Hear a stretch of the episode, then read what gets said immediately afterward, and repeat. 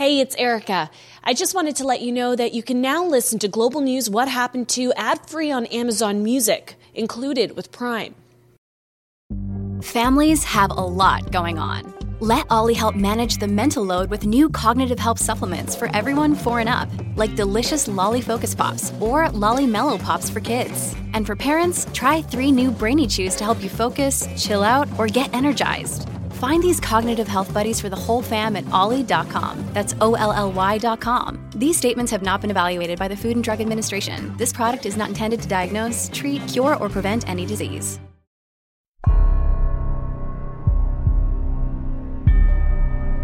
It was a Friday like any other. People were going about their business, preparing for the weekend. And then the earth rumbled like a fierce growl. Entire buildings shook. Pieces of concrete fell to the ground, at times narrowly missing those running for safety. This was an earthquake in a nation that was used to them. But this nine magnitude earthquake, it wasn't only powerful, it was long, and triggered a massive tsunami which unleashed fifteen-meter-high waves that washed through small fishing villages and roadways. Cars, homes, and debris floated by as people rushed to their rooftops and watched the swirling water destroy everything in its path. And in a nanosecond, inside the Fukushima Daiichi power plant, everything went black. Nestled in the towns of Okuma and Futaba is the location of one of the worst nuclear power accidents in recent history. I'm Erica Vella, a reporter for Global News, and this is Whatever Happened to the Fukushima Daiichi Nuclear Crisis and the Great East Japan Earthquake.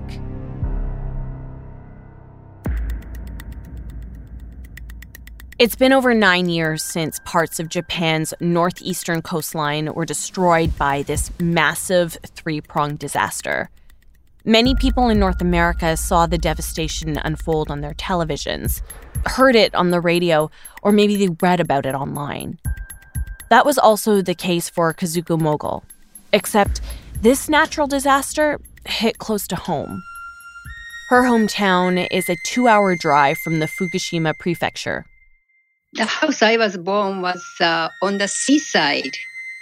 Moghul grew up in a small town in the Miyagi prefecture, one of the areas devastated by the tsunami.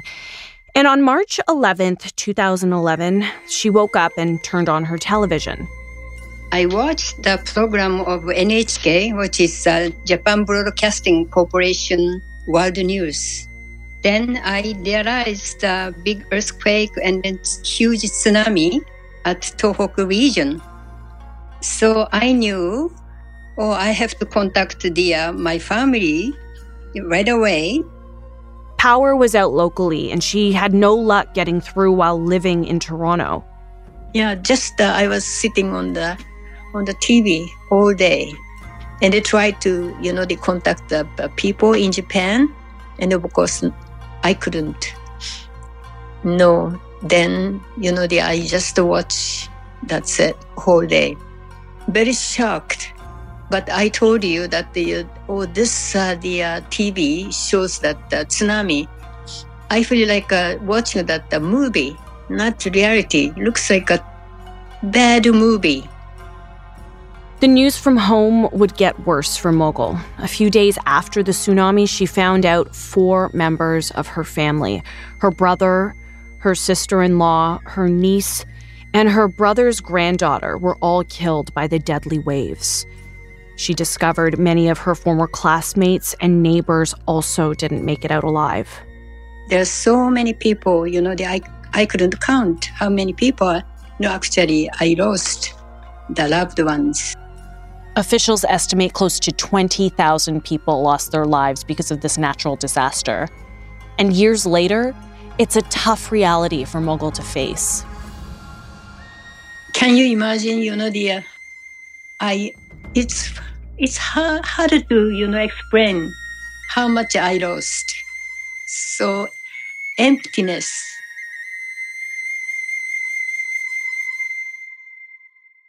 one hundred eighty kilometers away from Moghul's hometown is the Fukushima Daiichi nuclear power plant. It was also rocked by the earthquake and tsunami, and that propelled the country into a nuclear crisis. I found someone who was there and who could tell me what it felt like when the ground shook. Dan Ayotte was working in the offices at the Daiichi nuclear power plant. Just a normal day. Got up, got cleaned up, went to work. There was four of us in the car, driving up the the uh, ocean road because the main road's too too busy, and uh, went into the plant. It was my last day. I was flying home Saturday, and we were supposed to get a body scan in the afternoon. They take one at the start, one at the end, to tell you how much radiation you've picked up. So at three o'clock, we were spo- supposed to go for our body scan. About twenty to three, I said, okay, guys, we better get down there and get that body scan done. And around a quarter to three, I was doing my uh, expense accounts. Then all of a sudden, it started to go. Everything started to shake, up, down, sideways. And then it just wouldn't quit. It got more intense. So bad you had to sit on the floor. You couldn't stand up. You had no balance. You had to sit down. Then things in the office started to cave in. And I crawled underneath the desk and rode it out for six minutes. But the other guys I could see on the crew that were under the, their desk, you could just see the fear in their eyes, and it must have been in mine too, because I didn't. I really didn't think we were going to get out. I thought the building was going to come down. Ayotte had been traveling to Japan for almost twenty years, working as a nuclear mechanical technician for General Electric Nuclear. And having spent months at a time in the country, earthquakes, they weren't unusual. You get a little shake every once in a while. In Japan, you get a little tremor. But this thing here, after a minute, and then it went two minutes, and then it just kept getting more intense. I thought, this is the big one. We'll be lucky to get out of this. And the The sliding door blew out of the side of the G E office. Things started to cave in. We tried three times to get out of the office, and we couldn't, because you couldn't stand up. We tried to go, and you'd fall down. So we just crawled underneath the desks and waited. Six minutes. Longest six minutes of my life. But it was, yeah, I didn't think we were going to get out of it. It was that scary. You look out from underneath the desk, and you can see the uh, hydro wires and the hydro poles, and they're all swinging back and forth, and it just... It was scary. It was scary. After the earthquake stopped, Dan said all he wanted to do was get out of the building. I feared that whole thing was going to come down, and it was twisting and jumping up and down and making noises, and I thought, we got to get out of here. So we went out into the parking lot. There's a picture there of everybody standing in the parking lot. And as I said, the building was making noises. I figured we were going to die in that building. So Dan was one of the lucky ones. He managed to escape safely. And as he left the office, he grabbed a small disposable camera that he'd bought to capture happy memories of the end of what was supposed to be a successful work trip. Instead, photos from that very camera show once perfectly paved roadways completely crumbled, cracks in the ground at least eight inches wide and several meters deep. Wanting to get a closer look at the damage, Dan and one of his colleagues decided to go down to the seashore. It's a place he spent a lot of time over the last several months. He would often eat lunch there or go for a walk during an occasional break. Go down to the seashore. I noticed the river running inland. And for some reason, I don't know why to this day, whether the big guy was looking after me or what, but I saw that. And I had seen tsunamis on T V and stuff. And after that uh, earthquake lasts so long, lasted so long, I thought there's got to be something coming. And we were smart enough to get out of there. Three minutes later, the first wave came in right where we were standing, forty feet high, and went two kilometers or so inside, inland. I shouldn't even be here. Scary? Yeah. Lucky? Yeah. Dan says he and his colleagues managed to find higher ground. And they watched as the first wave from the tsunami crashed inland. It didn't look like anything till it hit the shallow uh, area in front of where we were on the hill, and then all of a sudden it just grew like a big black monster out of the out of the Pacific, and in it come. and it was snapping down trees that big like they were matchsticks. It hit them, and well, there was a, a building down there reminded me of an old hockey rink you'd see in Canada with the big square beams and everything on it. And it was a fish farm that, where they'd grow fish for sushi and that and send it to Tokyo. That wave came in and that thing was just leveled. And then it hit that cliff down the seashore, broke a big chunk off it, it went in. But we stood there and watched it on the hill, and these trees were just flying everywhere. Dan says he narrowly escaped death that day. Well, I got goosebumps right now just talking about it. We didn't, we didn't know whether we were high enough or not. We didn't know whether to jump in the car and take off, but we were high enough. And then it was dead silence. You could hear a pin drop.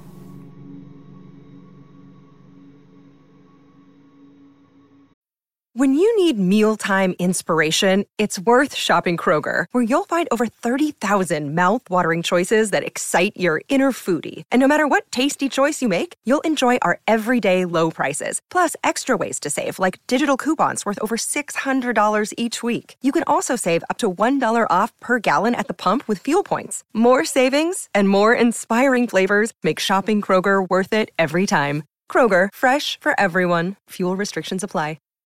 This episode is brought to you by Shopify. Whether you're selling a little or a lot, Shopify helps you do your thing, however you cha-ching. From the launch your online shop stage, all the way to the we just hit a million orders stage. No matter what stage you're in, Shopify's there to help you grow. Sign up for a one dollar per month trial period at shopify.com slash special offer, all lowercase.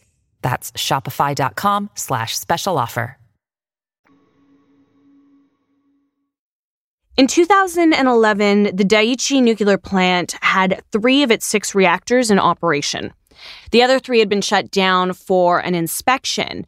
Jonathan Cobb, a spokesperson for the World Nuclear Association, says that following the earthquake, power at the Daiichi nuclear power plant shut off, and backup generators kicked in to keep the three reactors that were in operation cool.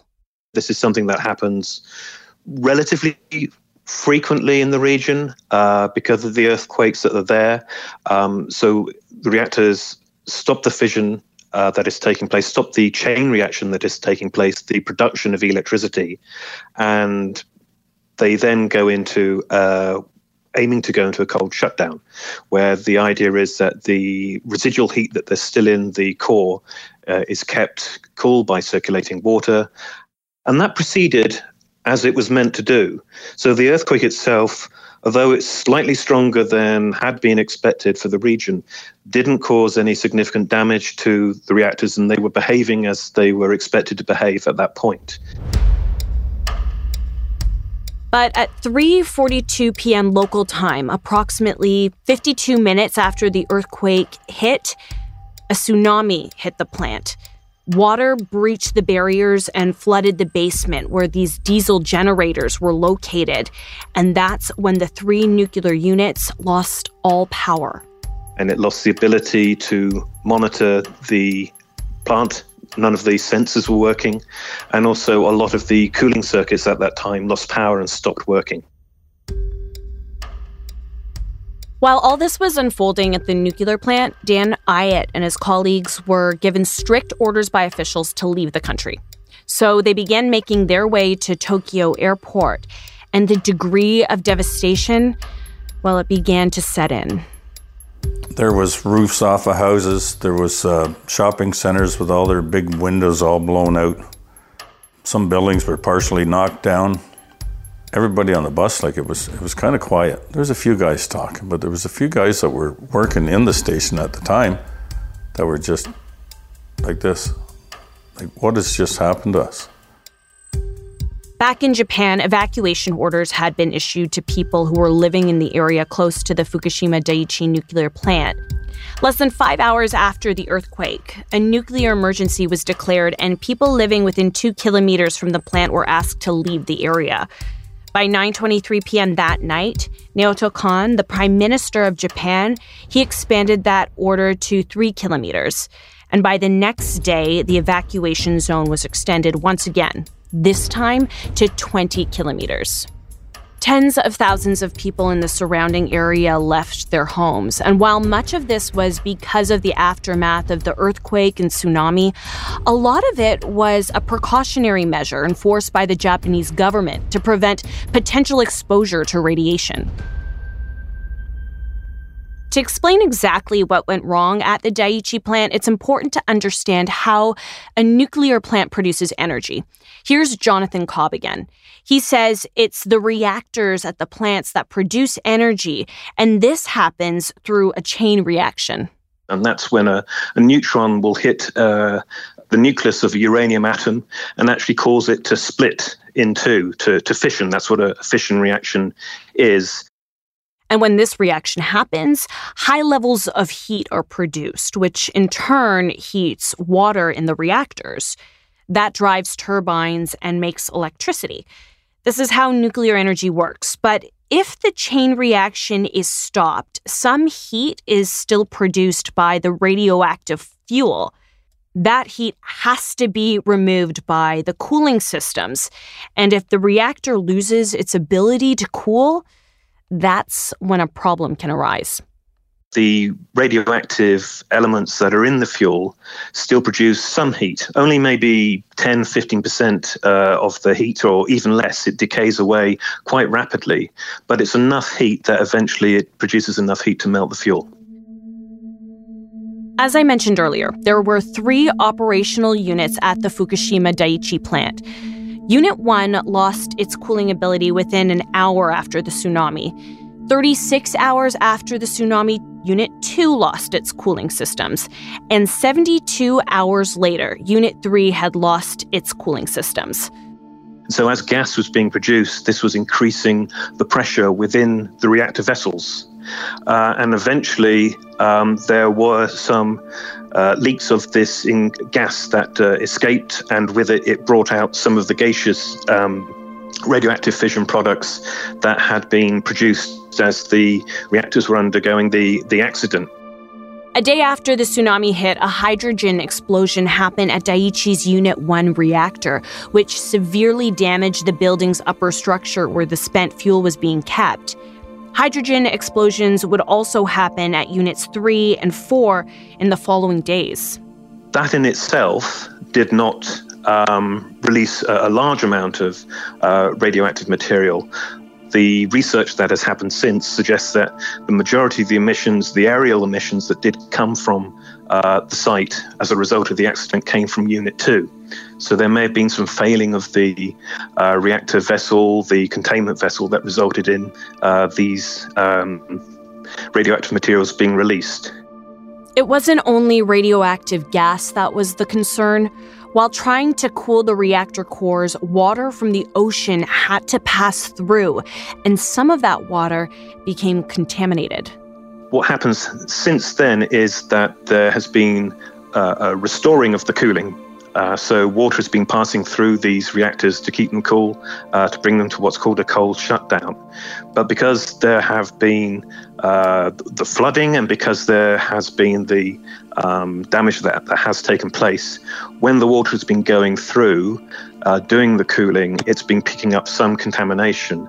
So there has been a continuing movement of water through the site, eventually into the ocean nearby. And while now that's been very much reduced to the point where it is not really detected in the sea anymore, uh, and, and things like the, the fish in the uh, seas around the plant, uh, they don't have the levels uh, of radioactive contamination that were initially picked up and meant that they couldn't be fished. Um, there is still some cooling that's needed to be done. Uh, and there is a buildup of, of water that is being uh, stopped from going the, into the ocean, so they are collecting the water uh, rather than discharging the water. While the contamination levels in the surrounding water are now considered to be very low, at the time, there was concern that the leak would travel across the ocean to Canada. Here's Chris Darosta, a nuclear scientist at Simon Fraser University in British Columbia. We learned, of course, about the accident uh, in March uh, twenty eleven, and we had uh, tools, which we call detectors, uh, which are highly sensitive, and we uh, decided to try to identify possible signatures of uh, radiation emitted in Fukushima um, on the west coast of Canada, in, in near Vancouver. So we know the timeline of uh, releases in uh, uh, Fukushima, and we know that at the beginning of the accident, there was essentially uh, volatile um, elements and vol- volatile compounds were released with the release of steam from uh, overheated reactors. So they were released into air, and what we speculate is that they were uh, picked up by the jet stream and carried over the um, Pacific Ocean. Chris and his team looked at rainwater and seaweed on Canada's west coast. They were looking for iodine one thirty-one. This is an isotope that has a short half-life, and it's not found in the environment unless there is a release from a reactor. Around March uh, fifteenth, we were able to pick up clearly uh, the signature in the seaweed, and we were essentially able to map the profile, time profile of concentration of iodine one thirty-one in rainwater. And a similar study to Chris's was done following the nuclear crisis at Chernobyl in Ukraine in nineteen eighty-six. So he decided to compare the data and discovered concentrations of iodine one thirty-one were ten times lower than what was found in Vancouver following Chernobyl. Since those concentration levels were low, I asked Chris if those isotopes are a concern for those living on Canada's west coast. So, in my personal opinion, which I expressed many times, they are not. Uh, you need to remember that we are measuring rainwater, which is not a, which is not drinking water. So we were, you know, low below those limits. So our our position was always that there is absolutely no concern. His team also looked at drinking water, and they weren't able to find anything. It is important to know contamination didn't just happen through steam in the air. It was also found in the ocean from contaminated water from the plant. But Chris says his group was unable to measure concentrations in the ocean, so he decided to take a closer look at fish, salmon more specifically. I want to jump in here for a second before we get into what Chris and his team found in those salmon samples. You should know that there is such a thing as natural radiation in the environment, and we're exposed to this every single day. Some of it comes from cosmic rays, but it can be found here on Earth in less obvious places, like rocks, for example. Some rocks can have natural radioactive materials, like uranium is a natural radioactive element that can be found in granite, for example. And we willingly expose ourselves to radiation when we go in for medical procedures like C T scans or x-rays. Natural radiation can be found in our oceans as well, but there are traces of man-made radiation from nuclear weapons tests that happened from the nineteen sixties to the nineteen eighties. The thing that many people fear about the word radiation is that we can't sense it. The human body has no biological way to sense radiation. And on a day-to-day basis, we can't identify its absence or its presence like we can with other elements. High levels of exposure can be dangerous, even lethal, but very low-level exposures are something we've lived with for centuries and will continue to live with in our environment. It shouldn't necessarily be feared. Let's go back to Chris and what he discovered with his salmon samples. They found traces of two isotopes, cesium one thirty-four and cesium one thirty-seven. He knew these two isotopes are man-made isotopes that could only come from nuclear reactions.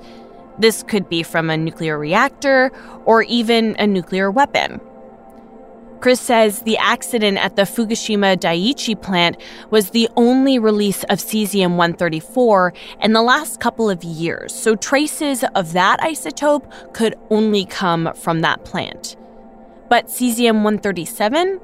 That's a bit of a different story. This isotope has a longer half-life, so concentrations could be from the Fukushima Daiichi plant, but it also could be because of those nuclear weapons tests that happened decades ago. So I wondered if these isotopes should be a concern for people eating salmon from the Pacific Ocean. And the answer Chris gave me, well, it surprised me. One of the things which uh, has to be understood is that in fish, there is a radioactive isotope, which is naturally occurring radioactive isotope. The natural radioactive isotope that Chris is referring to is potassium forty, and it's in every food that we eat that contains potassium, foods like bananas, for example.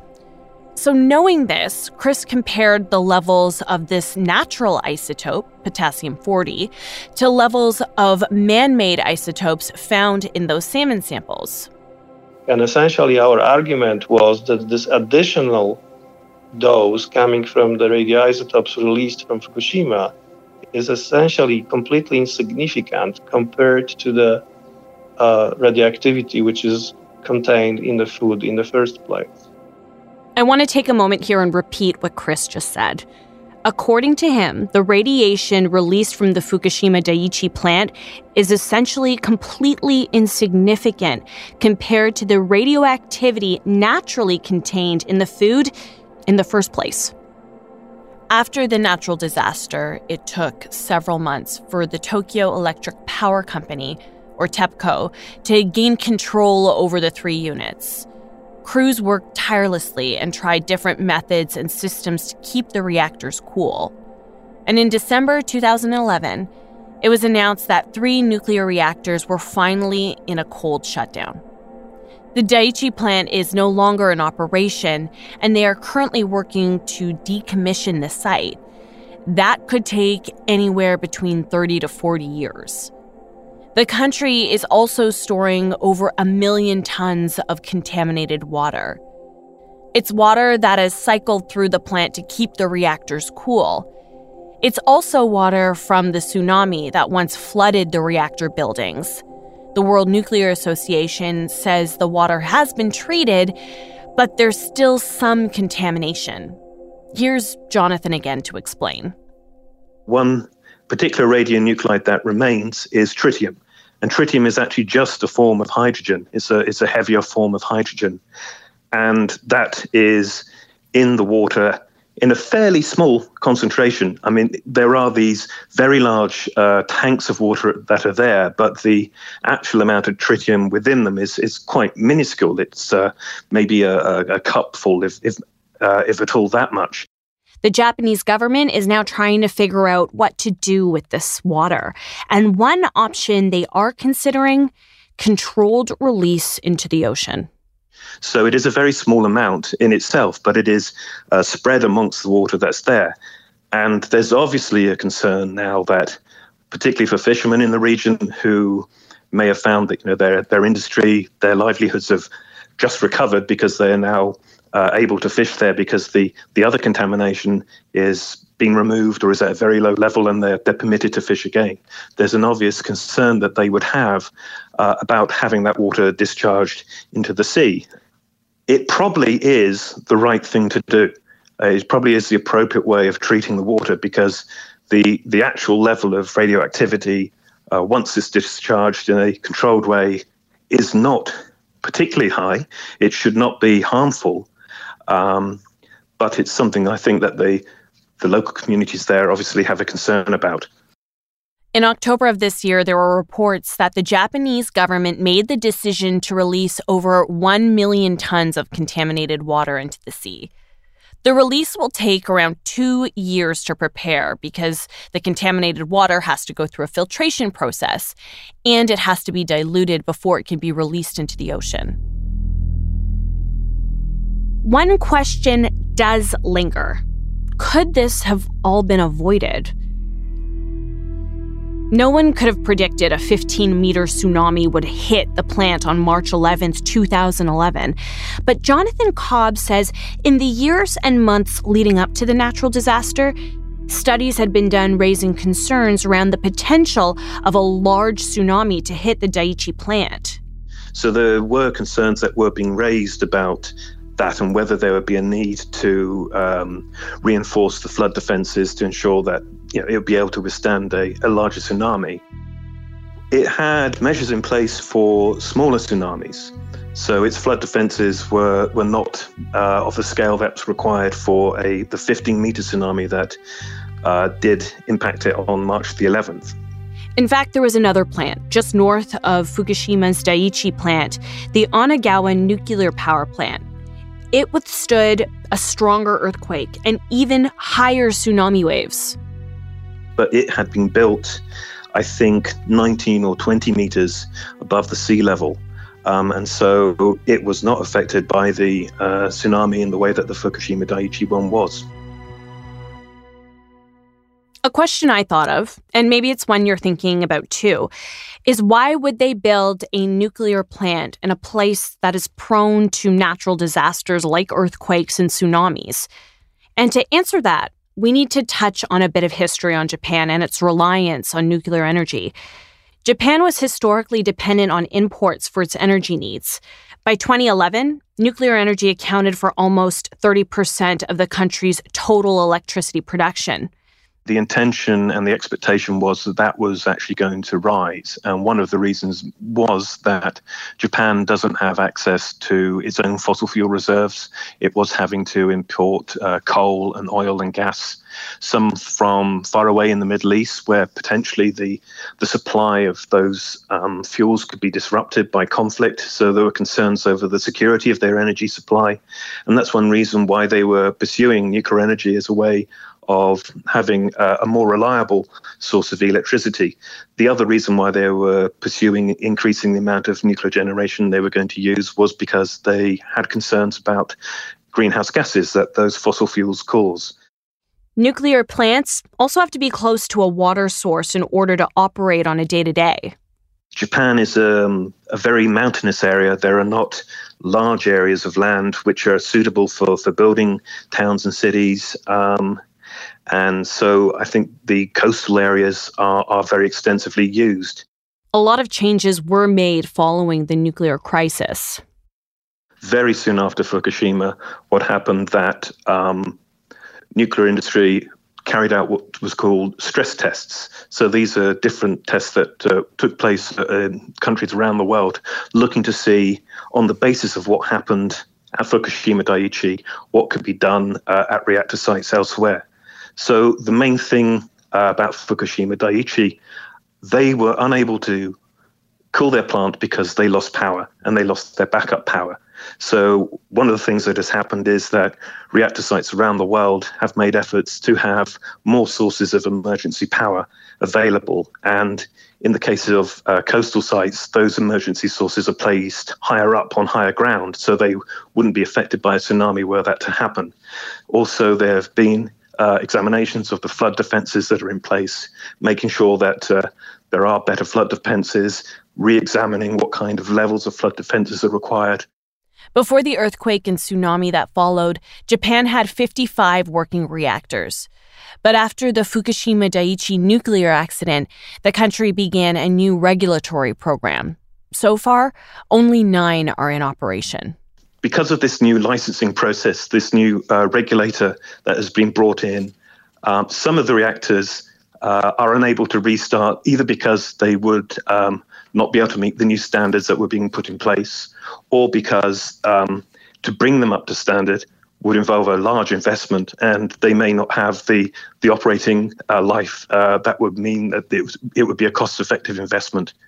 Since the nuclear crisis, the country has lowered its use of nuclear energy. There have been a lot more imports of fossil fuels, and that's been very costly to their economy. Uh, it also means that greenhouse gas emissions from Japan have increased quite significantly because they've had to use their fossil fuel plant a lot more than they did. The natural disaster happened nine years ago. And as of today, Japan's Reconstruction Agency says twenty-five hundred people are still listed as missing. And the country's Reconstruction Agency estimates that the Great East Japan Earthquake leveled over one hundred twenty-one thousand buildings. Information from Japan's Cabinet Office says the estimated financial loss is pegged at almost seventeen trillion yen. That's almost two hundred billion dollars. And the economic loss, according to the World Bank, could reach two hundred thirty-five billion U S dollars, which could make this the costliest natural disaster in world history. When Dan Ayotte arrived back home from Fukushima, it didn't take him long to realize his days working at a nuclear plant, well, they were numbered. I went to work on the Monday, and I only lasted three days, and they kept asking me. I never went back. The events that took place on March eleventh, twenty eleven, forever changed Dan Ayotte's life. The Dan Ayotte that left for Japan, he's still over there. It was a different guy that came home. Yeah, I've had some problems when I get home, like a P T S D. I've, I still wake up with the odd nightmare, and I got pills to make me sleep. This is a feeling Kazuko also understands. She went back to her hometown just months after the earthquake and tsunami hit, and some areas were still submerged in water. Today, she says she takes nothing for granted. Words of advice she also shared with me. Whatever you want to say to someone, especially the loved one, say it right now. Then whatever you want to do, do it right now. Don't postpone. Nobody knows what happened tomorrow. I'm missing to my brother and then sister-in-law and my niece. You know, so many people I lost. So.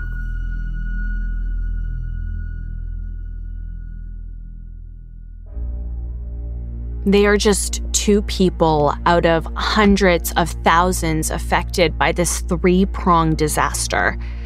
While the details and developments around this story may have fallen out of the daily headlines, the plot will continue to develop and change in the following months and years. But one thing is also sure. The feelings both Dan and Kazuko and countless others feel, those feelings will also remain constant.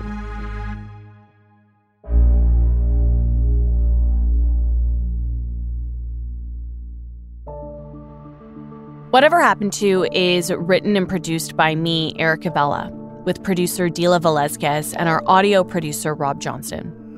If you like this podcast, please tell a friend about the show and help me share these stories by rating and reviewing it on Apple Podcasts or wherever you listen. You can reach me on Twitter at Erica Vella or email me at erica dot vella at global news dot c a. Thanks for listening.